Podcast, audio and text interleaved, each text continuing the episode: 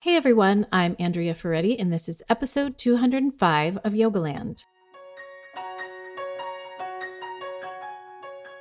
Today, my guest is Arundhati Baitmangalkar. She is a yoga studio owner. She's the owner of Aham Yoga up in Redmond, Washington. And she is launching a new podcast about yoga called Let's Talk Yoga. One of her very first interviews happens to be with Jason, so you can head over there and listen to that one after you listen to this one. Arundhati shares her story in this episode, which is a just a great story. I'm excited for you to hear it. And we also talk about her thoughts and feelings about different aspects of cultural appropriation. This is obviously a topic that's important to our community and has been for some time. And I'm just truly grateful to Arundhati for having such an open, honest conversation about it. And also, I just want to add that at the end of the interview, after I turned the recording off, she said something to the effect of, no shame, no blame. We just do the best with the knowledge that we have and we move forward. So I appreciate that spirit in her, and I hope that you appreciate and learn from the episode. Just a quick announcement before I start the interview that Jason's Mastering the Art of Yoga Sequencing is going to be online September 22nd through the 27th. So if you've always wanted to study with him, this is a great opportunity to do so. And I just want you to know these are not like big, long Zoom meetings. It's really great interactive content. It's hosted on our learning platform. And then you also have live calls with Jason. So if you are interested, head over to jasonyoga.com slash sequencing and you can get all the details there and you can also register right from that page. Okay, here's the interview. Well, Aru, thank you so much for being here with me today. I'm really looking forward to getting to know you better and to, to talking to you. Thank you for having me. I want to start with when you reached out to me via email, I recognized you from social media because I've been following you and I think we've commented on each other's feeds a few times. Mm-hmm. And you just have an awesome story in terms of growing up in India and not doing yoga until you were 25. I think, you know, people might assume that growing up in India, you automatically do yoga, but of course that's not the case. It's a huge country. And then moving to the States. So I would just love to hear how you were introduced to yoga in India. So, like you said, I didn't do yoga growing up. Most people think that, oh, you're born in India, you do yoga from day one. But I was never exposed to it. I know my mom did some of it in her childhood, but honestly, it was not around me. I would say pretty much most of my childhood and teenage years. It's only in my adult life that I actually started paying a little more attention to it. So I was introduced to yoga through one of my dance colleagues. And I was a professional Bollywood dancer and hmm. choreographer mm. about 14 years now. Wow. So one of my dance colleagues was the first one who piqued my interest about yoga. It was a time where I was looking to move out of teaching Bollywood dance. Um, mm-hmm. And you've been a dancer, right? So you know this. It's, it's a shorter career, it's mm-hmm. really hard on your body. It was really competitive the environment I was in was a little toxic. So I was looking to transition out of it. But I loved teaching and I loved just being in class in that, that format of teaching. So I was looking at something that would be in the space of movement, but a little more. And by now, I was probably 24, 25. I had tried a marketing job. I tried to study for an MBA. I mean, as supportive as my parents were, they were still kind of hinting that I should get a real job. And while dancing is great, it doesn't really pay the bills. So one of my colleagues just happened to be talking to somebody else about yoga. And I was just in the background and I happened to hear it. And just a light bulb went off. And I was like, oh, wait a minute. I've tried Pilates, I've tried Zumba. Why shouldn't I try yoga? Mm-hmm. And that's when I started speaking to her and I'm like, hey, tell me where to start. And within like no time, I was signed up for a yoga teacher training and I hadn't even attended my first formal yoga class until then. So I just jumped. I said, mm-hmm. okay, I'm doing this.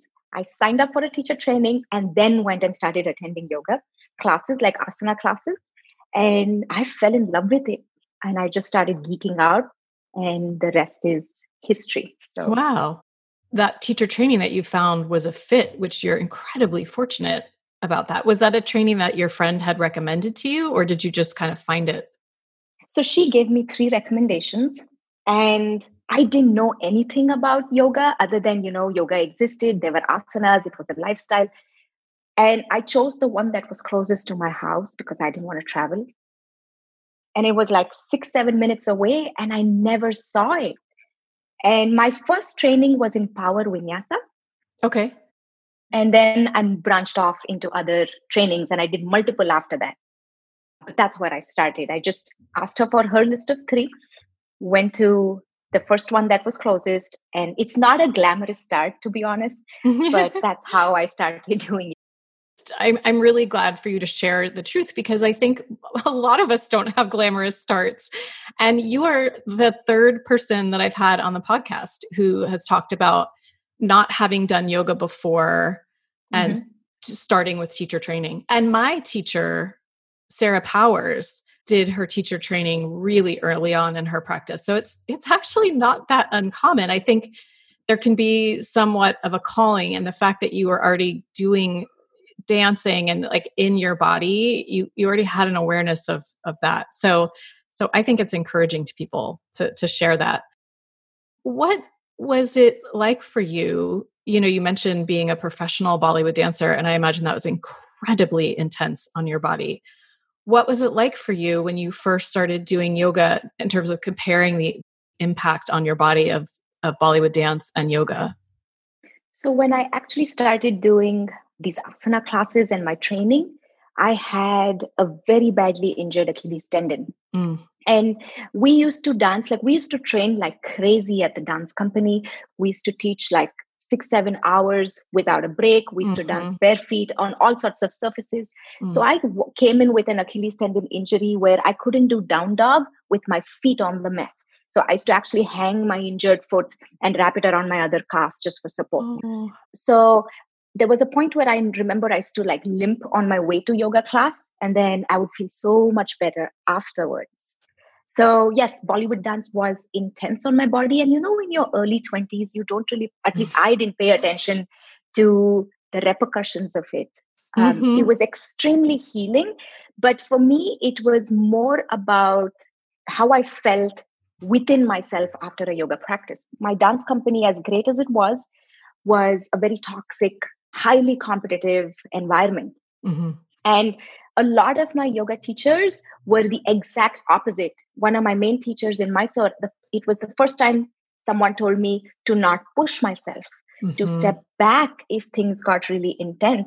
And it's okay to have not a, such a great day on the mat, and it's okay to rest and to be kind and gentle. And my teachers were so respectful, something I didn't see in my dance world, mm-hmm. where it was cutthroat, Mm-hmm. Um, and you know how dance teachers are, right? It's really hardcore ones. Yeah. So I think physically I healed. Um, that that um, Achilles tendon injury is now gone, but I think I healed emotionally and mentally a lot more. So I clung on to all the yoga I could find mm-hmm. because it was a refuge from what my dancing years were like. And I was seven years in at this point when I started um, yoga. Mm-hmm.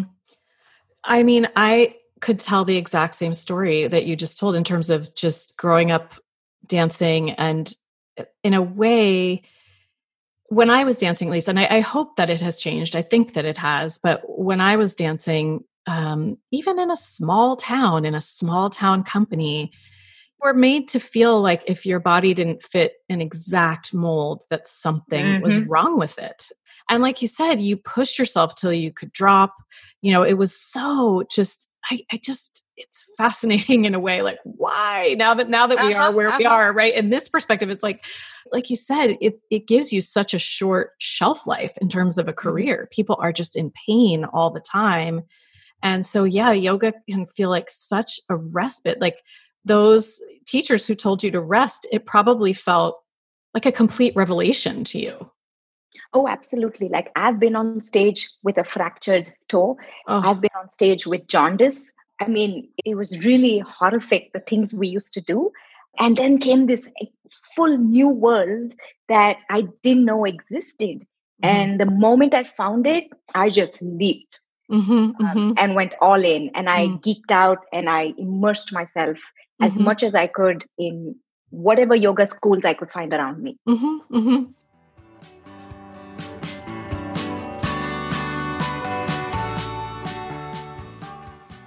Uh, about seven years ago, is it that you moved to the US and you're up in the Seattle area? And now, Correct. About seven and a half, maybe a little more. okay. What brought you and your husband to the States? So my husband used to work for Microsoft Uh-huh. in Bangalore, where we lived in India, and Microsoft is headquartered here in Redmond, Washington. Right. So- yes, yes, yes. So we we all I always knew he wanted to move out of India ever since we started dating. He was very clear that we would move out at some point. So a couple of months after we got married, we made the big move of coming up here to Redmond. How long did it take you before you opened your first business? About a year. Okay. Okay. Yeah. Because I, I know you are like a doer. I can just tell. just, the, just the amount of conversations we've had so far. You you own two businesses, right?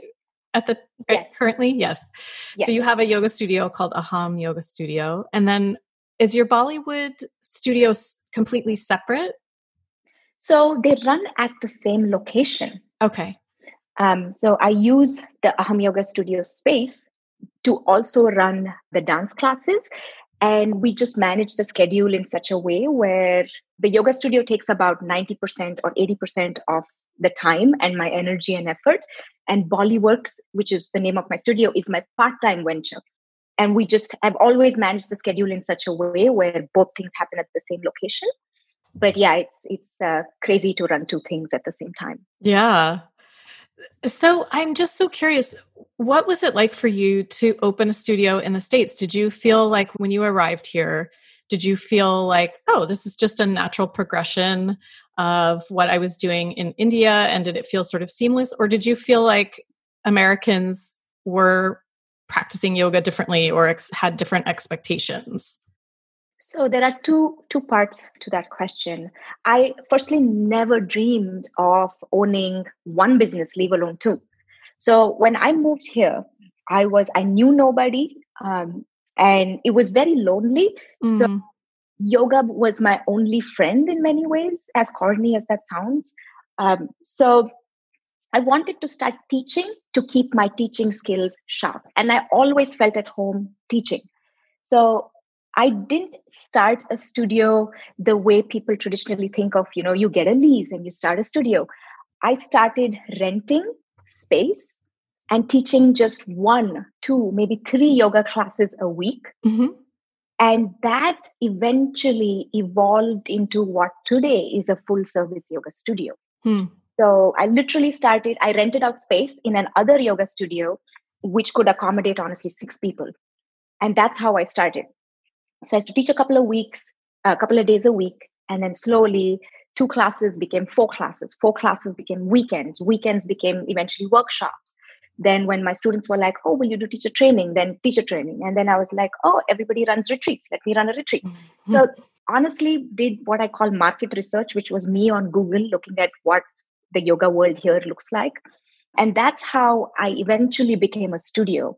I didn't walk, come in here and say, like, okay, tomorrow I'm opening a studio. Mhm. It kind of snowballed into it. And I just kept meeting the demands of the community in many ways. So that's how Aham Yoga and Bollyworks were born. Until today, I don't have the traditional studio setup. I do not have a lease. I rent by the hour till date, seven years in. I have a fantastic landlady, and I really think I moved across the world to meet her and for Oh, us to develop this relationship. So I still rent by the hour, and hence I have been able to do things slightly differently. Every time I needed more time, I would keep asking her, she'd give it to me, and I would never be caught with a lease and a full studio space. It's- It's just, it's not for me. And and why is that? Just yeah, I would love to know more about that. I think yoga, running a yoga studio looks so glamorous from the outside. Uh-huh. There's so so much risk involved, and Yeah. I have inquired what commercial spaces here cost, And there's no way I would be able to make that much in one corner of Redmond to justify the expenses. Mm-hmm. Um, so I, there was always a trade off, right? My studio would never look like one of these massively fancy studios. It's a basic room, stuff like that. But I traded that for just not having the headache of a lease, especially now during COVID. And my hair is not turning as gray as it usually does because I don't right. have that lease. I still pay for my studio space, but it's more affordable than if I had a commercial lease and a commercial studio space. That's amazing. Does she use the space for anything else, or she just allows you to mostly use it, but she allows you to pay hourly? So, a ballet teacher and I share the space. Okay. We work together beautifully. We don't encroach upon each other's times. Um, she deals with children, so her hours are completely different from my adult classes. Early on, about seven years ago, there were a lot of other people sharing the space. But as my studios grew, my landlady was just like, you know what? We work so well together. I'm not going to get into the hassle of multiple renters. The two of you, it's yours. Just mm-hmm. take it, pay for it when you use it. Mm-hmm. And she's, um, yeah, it's it's a magical relationship. I never thought that I would end up with a, a setup like this. That's great. And you know, I mean, when you say it's just a simple room, I'm sure it was like this for you. Like that's what dance rooms always have been. They're just simple rooms and they come to life with the people who are who are in them. And I oh, absolutely. I, I think that model is really smart. I mean, I'm thinking about all of the studios right now who are are challenged, right? Like you said, by COVID. And I don't know, maybe this is a direction that people could go if they could find a situation similar and to yours. I always encourage all my new teachers who graduate, like, don't even dream of starting a studio. Go rent small spaces and gather your community and just teach out of that because then you mm-hmm. get to focus on the yoga mm-hmm. and not so much on just you know getting your mm-hmm. crunching your numbers every month and then just letting anything and everything happen in the name of yoga in your studios because you have to pay your rent so interesting yeah and and it's a simple room but it's like on a 5 acre piece of land it's beautiful it's green it's heated mm-hmm. floors and it's it's different but it's tucked away in uh-huh. a little corner of redmond uh-huh i love it I love that you've just grown, that your studio grew in this organic way. That's amazing. It, it's a testament to your ability to attract students and to your ability to just connect with people and that people really loved your your teaching that it snowballed into this you know into this uh studio model that you have that's that's amazing oh thank you I would love to switch gears for a moment. And I mm-hmm. think that you have done such a great job of talking about issues that are in our community right now. And I think I can't believe I haven't really had a very direct conversation about this yet. And part, it's been my own fear of the conversation. but I'm looking forward to talking to you about it because I feel like I, I will learn a lot and my listeners will learn a lot. And that's just talking about overall how you've noticed cultural appropriation of yoga and and how it feels and you even have some specific points mm-hmm. that you hope people can learn about and one of the ones that i that stood out to me is this concept of white teachers referring to each other as yogis like hey yogis mm-hmm. and you wrote a post about this that you know that that's almost insulting to refer to a yogi in such a casual way. So I would love to hear just kind of what that means to you and you know what that word means to you and what you think of as a yogi. So growing up we always use the word yogi for someone who has spent their entire lifetime in pursuit of the many goals of yoga and they go through severe penance and it's that's not just attending an asana class here and there it is giving up relationships probably moving out of society going through a lot of hardships not having possessions giving up all the pleasures of life so a yogi's journey is a lot harder than what we have at least in modern day yoga studios so my teachers and i take all my cues from my teachers my teachers never called themselves yogis. In mm-hmm. fact, it was a word that was just not used in my yoga classes or, or my training. So when I moved here and I went to a few studios, and when the teacher first said, Good morning, yogis, I was like, Oh, hmm. oh so I'm a yogi now. And then I noticed it's everywhere, right? Hashtag yogis of Instagram, all of it. It's, a, it's so common but I never refer to myself as a yogi. Mm-hmm. I wouldn't dare to refer to myself as a yogi. Mm-hmm. And I never call any of my students yogis either. And in fact, when we start teacher training, that's like day one things we don't do is we don't call ourselves yogis. So I just think it's been reduced to a very trendy, cool sounding word, mm-hmm. actually a title. And a yogi, that the title is given to somebody by others in society. A yogi is not self proclaimed walking around right, saying, right. Hey, look at me, I'm a yogi. So to me, it's it's almost crazy that we call ourselves yogis out here. So I've always wanted to say it. When I finally said it recently, yeah. like, okay, please stop. Yeah, it's something I I honestly had never thought about, and and when I read your post, it made sense. It's like so calling someone a yogi is an honorific, and like you said, it's not something that it's almost like calling yourself that is elevating yourself to this role that that you maybe in the true sense of the tradition have not earned absolutely and i think it's become the word yogi here in modern yoga studios refers to somebody who just is a yoga student who walks right. in like like a beginner it's like saying dancers it's like saying, yeah, hey, exactly. dancers. Yeah, yeah. Exactly. And, and a beginner who's just started yoga on day one, they're labeled a yogi. But I think you have to live your yoga. It has to be your natural state to, and all the penance to eventually be called a yogi by others. Mm-hmm. It actually reminds me of it, it sounds like to you the, that concept and the word is sacred so it would almost be like someone saying, like, I'm a priest suddenly, you know, or I'm exactly right, right, right. Exactly. I'm, I was, uh, yeah, I was trying not to say priest, but yeah, exactly. So yeah, I've never used it. It does make me uncomfortable.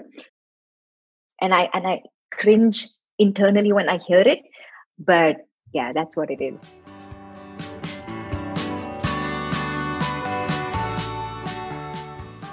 So another one is, and this comes up a lot. So this has been asked of Jason and I both a, lot recently in his trainings, which is saying namaste at the end of class. We've read a lot about it, but we it's hard for us to answer because we're not from India, so it's not our native, you know, greeting. But then we were it was taught to us from Indian teachers. Honestly, I feel pretty confused about it and I just wonder if you could offer your perspective on it. Okay.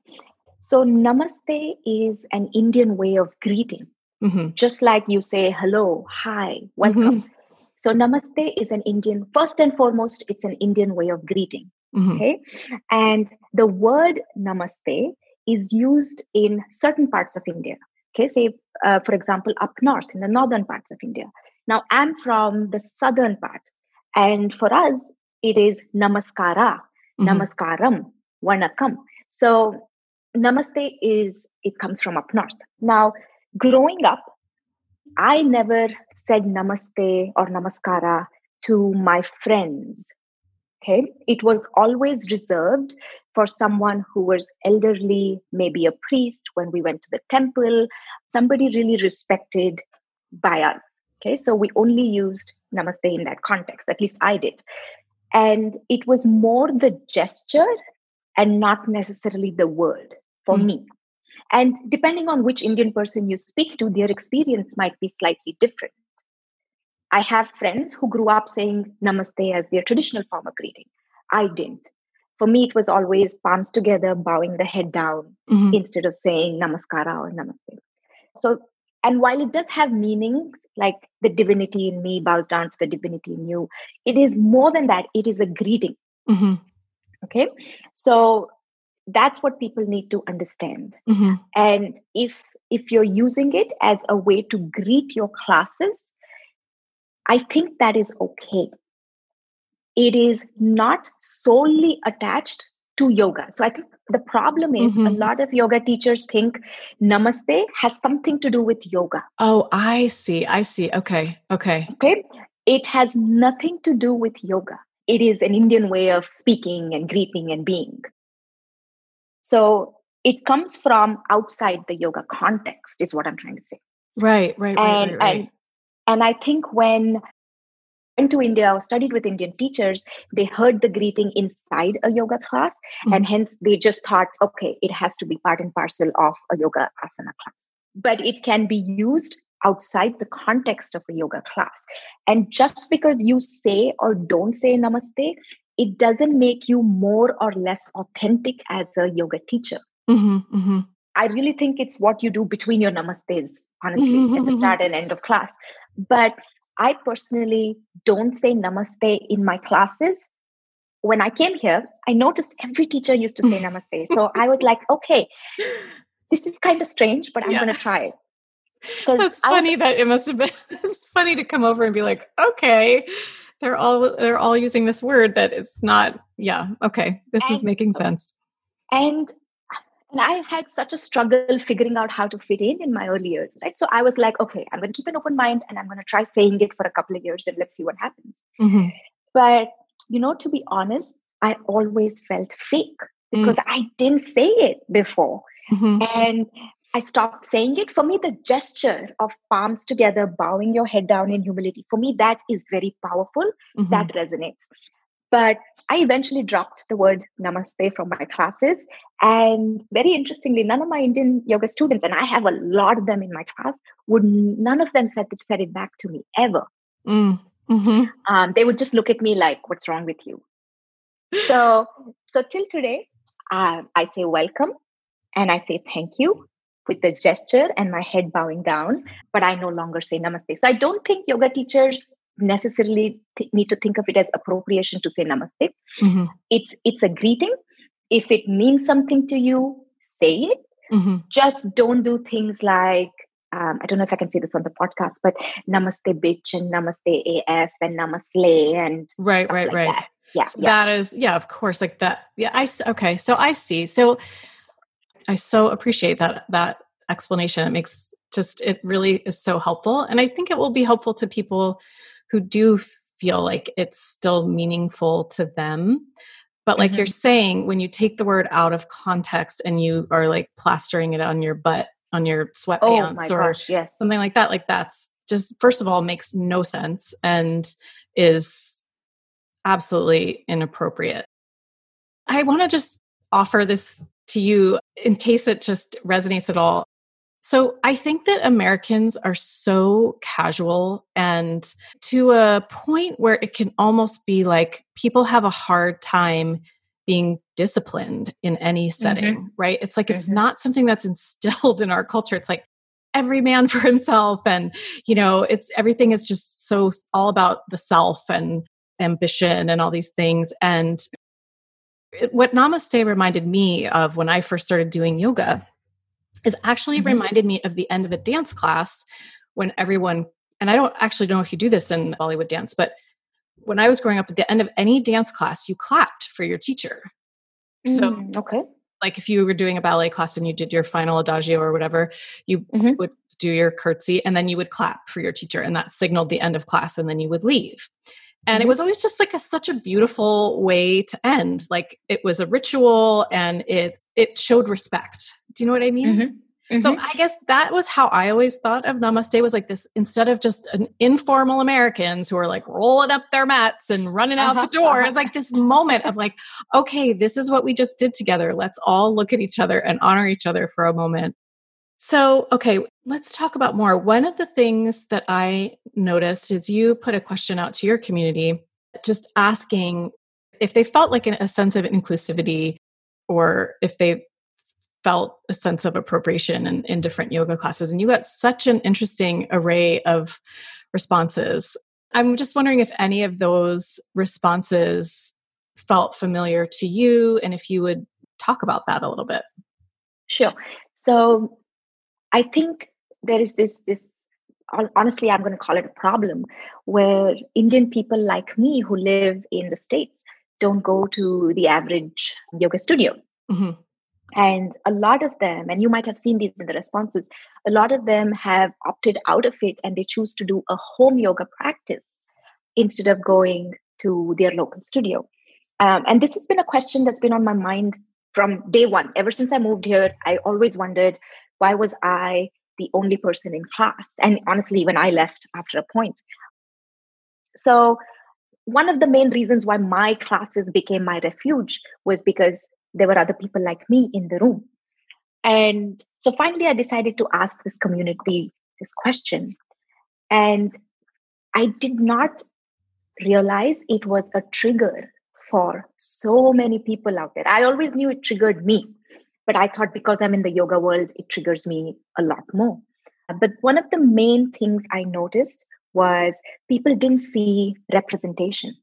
Mm-hmm. They never got to do class with an Indian yoga teacher or extend it to a South Asian yoga teacher. Okay, so that was one of the main reasons that they felt a little more alienated. They didn't find Indian teachers, leave alone Indian owned yoga studios. So it starts there. And then it comes down to things like uh, a lot of people can't pronounce our names.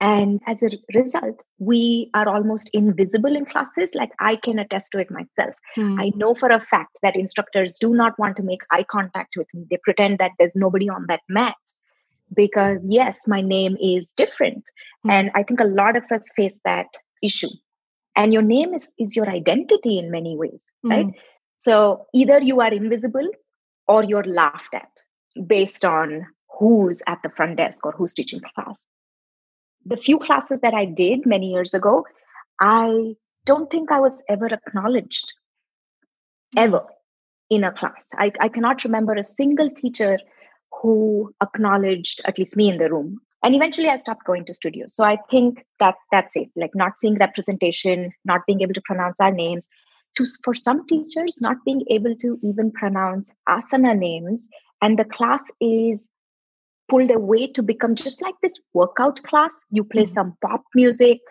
and i think music was a big trigger we don't play music in an asana class back home mm-hmm. so just playing music and playing pop music, country music, sacred chants, just whatever you feel like in the name of an asana class. For me, it's honestly, it's really shocking. Hmm. There was this one teacher that at the gym, I was practicing in that class. She looked at me and at the end, she's like, Can you give me some Bollywood music? Uh, and I'm like, Really, for yoga class? And she's like, Yeah, I'd love to play some Bollywood music. And I'm just like, Okay. I never gave her anything. But I think it's a combination of the music coming in as well. So there are many layers, right from no representation, can't say our names, uh, make fun of us because you can't say our names. The poses aren't pronounced well. In fact, you don't even refer to the poses. Add music to that mix. And then most yoga studios that I've been to feel more like a shop or a store. It's a storefront that happens to have yoga at the back. Uh-huh. Um, and it, that's a little different. Like when you go to a, a, yoga school or a yoga shala in India, they don't have a shop up front. That's not the face of yoga. Hmm. It's usually the yoga room. Yes, you leave your footwear outside. You maintain silence when you walk into that room. It's it's a sacred space that you enter in many places. But most yoga studios that I at least have been to, it's you walk in, there are sports bras and pants and incense sticks and books and CDs and namaste t-shirts. And it's that's the first thing you're sold.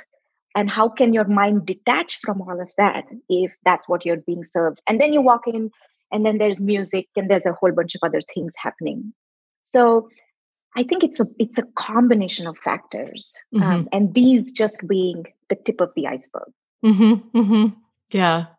Sorry, that was a long answer, but yeah. No, it's I, I it's an appreciated answer, and I think I'm just I'm happy that you are out there owning your yoga studio and having a space for people who can feel just comfortable. Someone else mentioned that she felt like you know, I also feel weird learning from my own culture, learning my culture from a white person who feels they have authority over that knowledge. It feels condescending in the worst way.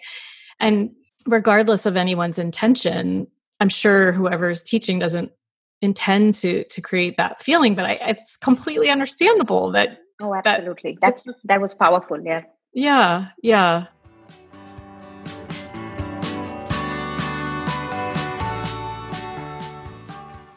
so you mentioned uh, music is is not something that resonates for you with your teaching. Are there any other kind of things in the american western space of yoga that you feel have gone a little bit too far or that, that you like for us to think about? Yoga fads goat yoga beer yoga mm-hmm. wine yoga chocolate yoga naked yoga. What is that thing called? Yoga with weights like you put dumbbells and do some stuff. Face yoga. I mean i can go on and on about some of these really crazy spin-offs. Dog yoga. I, I feel like people should refrain from just because yoga sells well you can't just slap anything onto it and say it's yoga. And i think that is where we have to really refrain. And not don't call anything yoga. Mm. um, Pilates and yoga, bio or something like that. I honestly don't pay attention to it because it it upsets me. But I think if there's one thing we can we can really stop doing right away is trying to justify these fads as a practice of yoga. It mm-hmm. is anything but yoga. It is just somebody trying to make um, a quick living and use yoga to benefit from. Mm-hmm.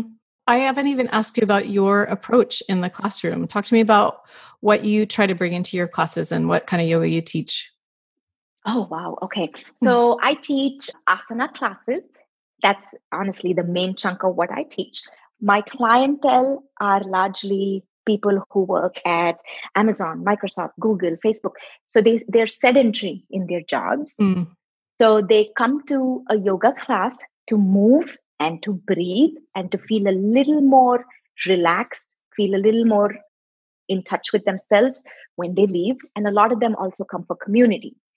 So, so I teach asana classes, and my style is a mix of slow vinyasa and occasionally more static holds and poses with a little bit of restorative. Depends on the day, the theme of class. It's not a um, a static practice where we do the same thing every day. Mm-hmm. So that's my asana classes. I do not do a lot of direct philosophy in classes because my clientele is there for asana. In fact, my students have told me, hey, I do not want philosophy. I want to practice asana. So that's what I teach mostly in my main group classes. The philosophy comes in in yoga teacher trainings, in workshops. So people who want to learn the other side of yoga they have the option of doing the other sessions.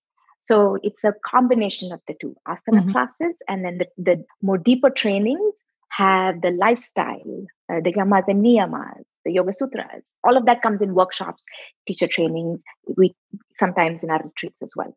Mm-hmm, mm-hmm. Um, so so yeah. I, this is a completely selfish question. Are you streaming right now? Are you streaming your yoga and your Bollywood classes? Yes.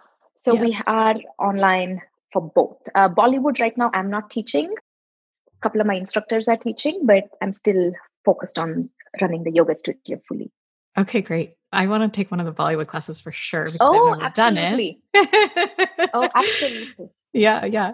So I'll put a link to that in the show notes page so people can can find you. And you have another exciting project that is coming right up. Can you let's let's talk about that? Oh, okay. You're so sweet to support it. Thank you so much. of course. I really hope it lives up to its expectations. So I'm launching a yoga podcast. It actually comes out tomorrow. So by the time this is out, it will be out to the world. It's it called will. It's called Let's Talk Yoga. And it's it's a platform to have conversations about cultural appropriation and support for yoga teachers because I'm really passionate about yoga teacher trainings and how they're offered. And I think that's where we make all the changes that will impact yoga eventually. Mm. So it's a platform for yoga teachers. And it's also meant to be fun along the way with all these conversations. So yeah. fingers crossed, it'll do well. If not, I'll learn from it. We'll see. So, Absolutely. No, I'm so glad you're doing it. I want more people to do I I think podcasting is great and I think there's just there's so much space for all the voices and I really like the title that you chose. It's really hard to come up with a title, isn't it? It is. And you know, I and I must be honest, I didn't come up with this title. I asked a friend of mine who actually is interviewed on my podcast. I'm like, hey, you know, here are my options. And she's like, all these titles suck. And she gave me a few options. And and then I was like, because I was like, what what should I call it? You know, you're so close to it sometimes. yeah, I the do. blind spot. and so she's like, she gave me a few options and she's like, let's talk about yoga. And then I was like, wait a minute, we have something here. And then we just took the about out and said, let's talk yoga.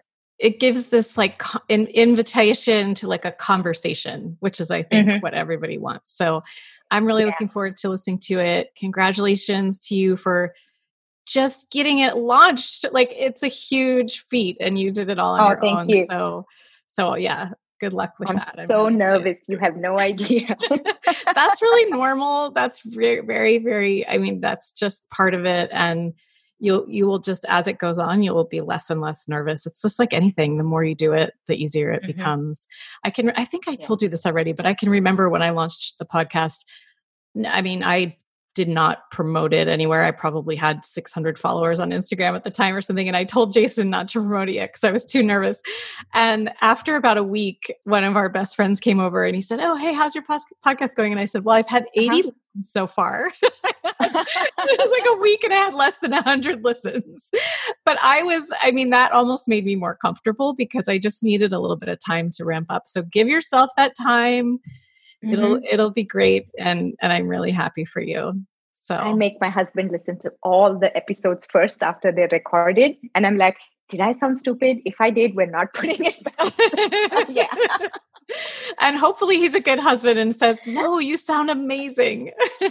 You know, he actually gives me really great feedback. And I appreciate that. So, yeah. you can, you can trust him. Yeah, that's good. Mhm. Well, thank you so much for being here, Aru. It's so great to talk to you. And as I said, I will put info for where people can find you. And I'm going to link to your podcast too. So you're going to have more than 80 listens in your first week. Oh, thank you. Thank you so much. okay. All right. Take care. You too.